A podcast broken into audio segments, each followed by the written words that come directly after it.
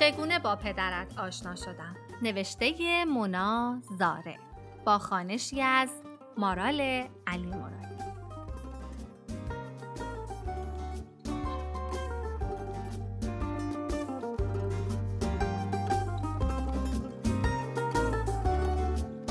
قسمت 29 هم. نامه شماره 29 پسر آقای رئیس. دخترم تو هم موافقی پدرت شورش را درآورده تا من را بگیرد باور کن در استخوان مچ دستم یک زائده قلمبه درآمده آنقدر که برایت نامه نوشتم پدرت هم پیشنهاد می دهد برایت تایپش کنم اما من می‌دانم آنطوری نصف شبها نامه هایم را تحریف می کند و به نفع خودش تغییر می دهد. چون پدرت زیر بار هیچ کدام از ماجراهایی که برایت نوشتم نمی رود. اما دایی امیدت را که سرم را تراشیده بود تا دختر بودنم را کم رنگ کند شاهد می گیرم که وقتی آن روز از فوتبال برگشتیم در خانه اتفاق جدیدی منتظرمان بود. در خانه را باز کردیم و مامان جیغ کشید با پاهای خاکیمان وارد خانه نشویم. تیشور زمین دست بابا بود و از آشپزخانه دوید کنار مامان و دو جفت دمپایی پلاستیکی پرت کرد طرفمان و گفت اینا رو بپوشید. دو ساعت خونه رو طی کشیدم. امید دمپاییش را پوشید و طبق معمول دمپاییهایش را روی زمین کشید و خودش را چسباند به مامان و شبیه بچگیهایش نق زد که ماما این دخترت آبرو و غیرت ما رو به باد داده. نداده؟ مامان امید را کنار زد و جیغ زد. به من نچست برید برید لباس پلو خوریاتون رو بپوشید. از همین جمله مامان می‌شد فهمید چه کسی قرار است به خانه ایمان بیاید آقای سلیمانی رئیس مامان که همسایه آخرین طبقه آپارتمانمان هم بودند.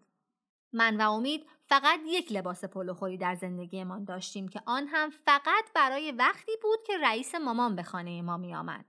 اگر هم خانه ایمان کرم نمیگذاشت همش را مدیون خانواده آقای سلیمانی بودیم که لطف می‌کردند هر چند وقت یک بار به خانه ما آمدند و مجبور بودیم همه را از بالا تا پایین آب بکشیم.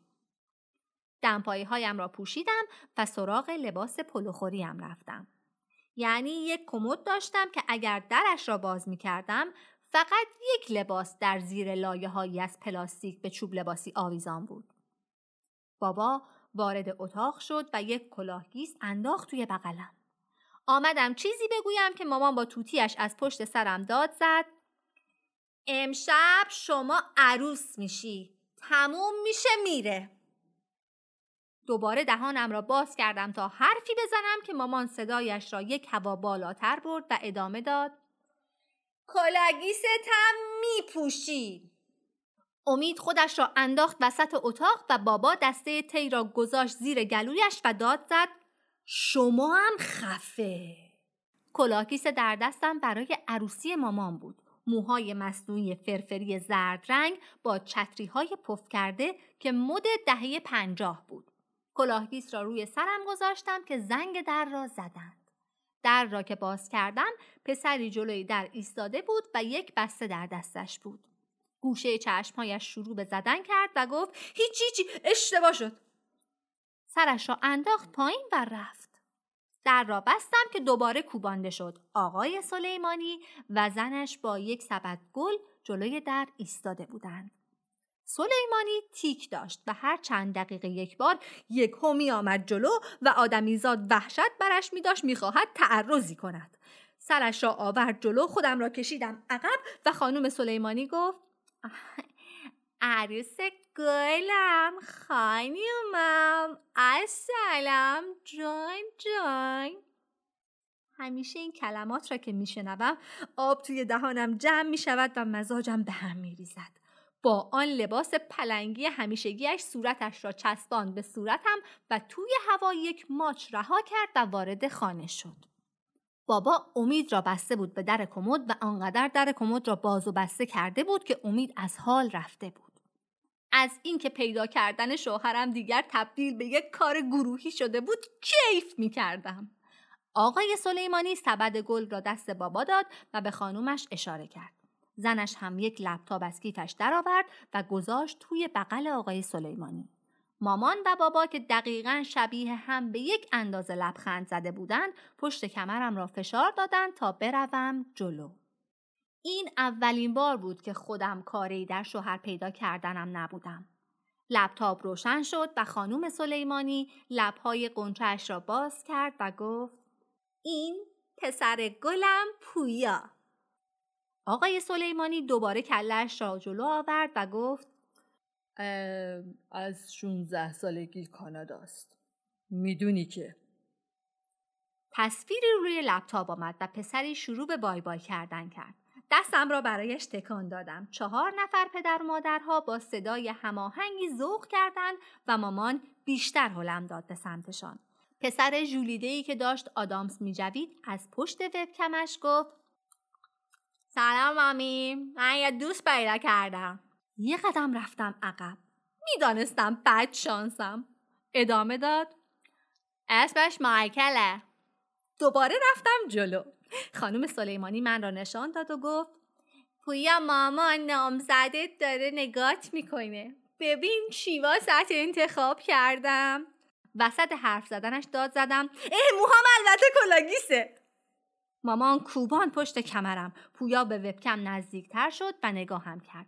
لپتاپ را برداشتم و گفتم من و نامزدم میریم تو اتاق صحبت کنیم. نامزد بریم! پویا گفت وات؟ با پویا به اتاق رفتم و خانم سلیمانی دنبالم راه افتاد. اما در را به رویش بستم تا فکر نکند چون لباس پلنگی می پوشد موظف است مادر شوهرگری هم در بیاورد. پویا شروع کرد به حرف زدن.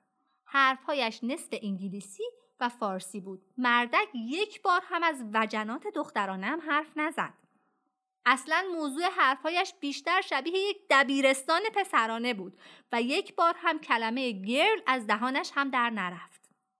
روبرویش نشستم و تعداد تکرار یک کلمه را کف دستم علامت زدم. اینکه آقای سلیمانی و زنش با آن همه دک و پوز این شکلی بیایند خواستگاری من کله تراشیده یعنی پاچه یک نفر این وسط درگیر یک اتفاقاتی است. حرفایش تمام شد و از اتاق بیرون آمدم. کف دستم را نگاه کردم و گفتم صد و دوازده بار استفاده از کلمه مایکل.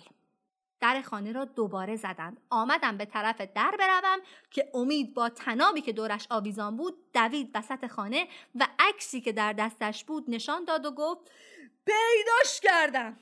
اون بیناموسی که اسمش رو تر رو پیدا کردم. باقیش باشد برای هفته بعد.